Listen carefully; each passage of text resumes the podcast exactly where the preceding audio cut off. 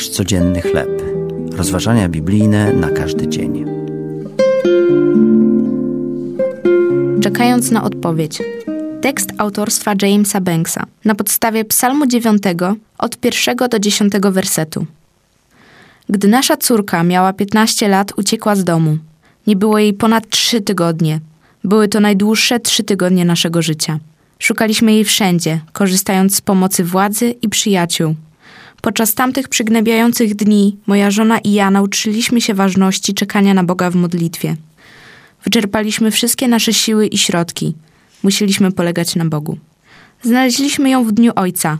Gdy przyjechaliśmy na restauracyjny parking, by udać się na kolację, zadzwonił telefon.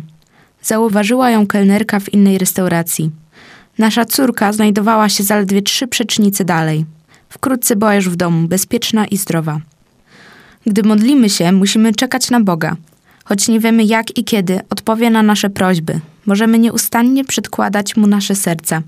Odpowiedzi nie zawsze nadchodzą wtedy, kiedy byśmy chcieli. Sprawy mogą nawet ulec pogorszeniu. Musimy jednak być wytrwali, trwać w wierze i nieustannie prosić. Czekanie nie jest łatwe, ale końcowy rezultat, bez względu na swoją formę, będzie wart wysiłku. Król Dawid wyraził to następująco. Ufać będą Tobie ci, którzy znają imię Twoje, bo nie opuszczasz, Panie, tych, którzy Cię szukają. Nie ustawaj w szukaniu, ufaniu, proszeniu i modlitwie. To były rozważania biblijne na każdy dzień.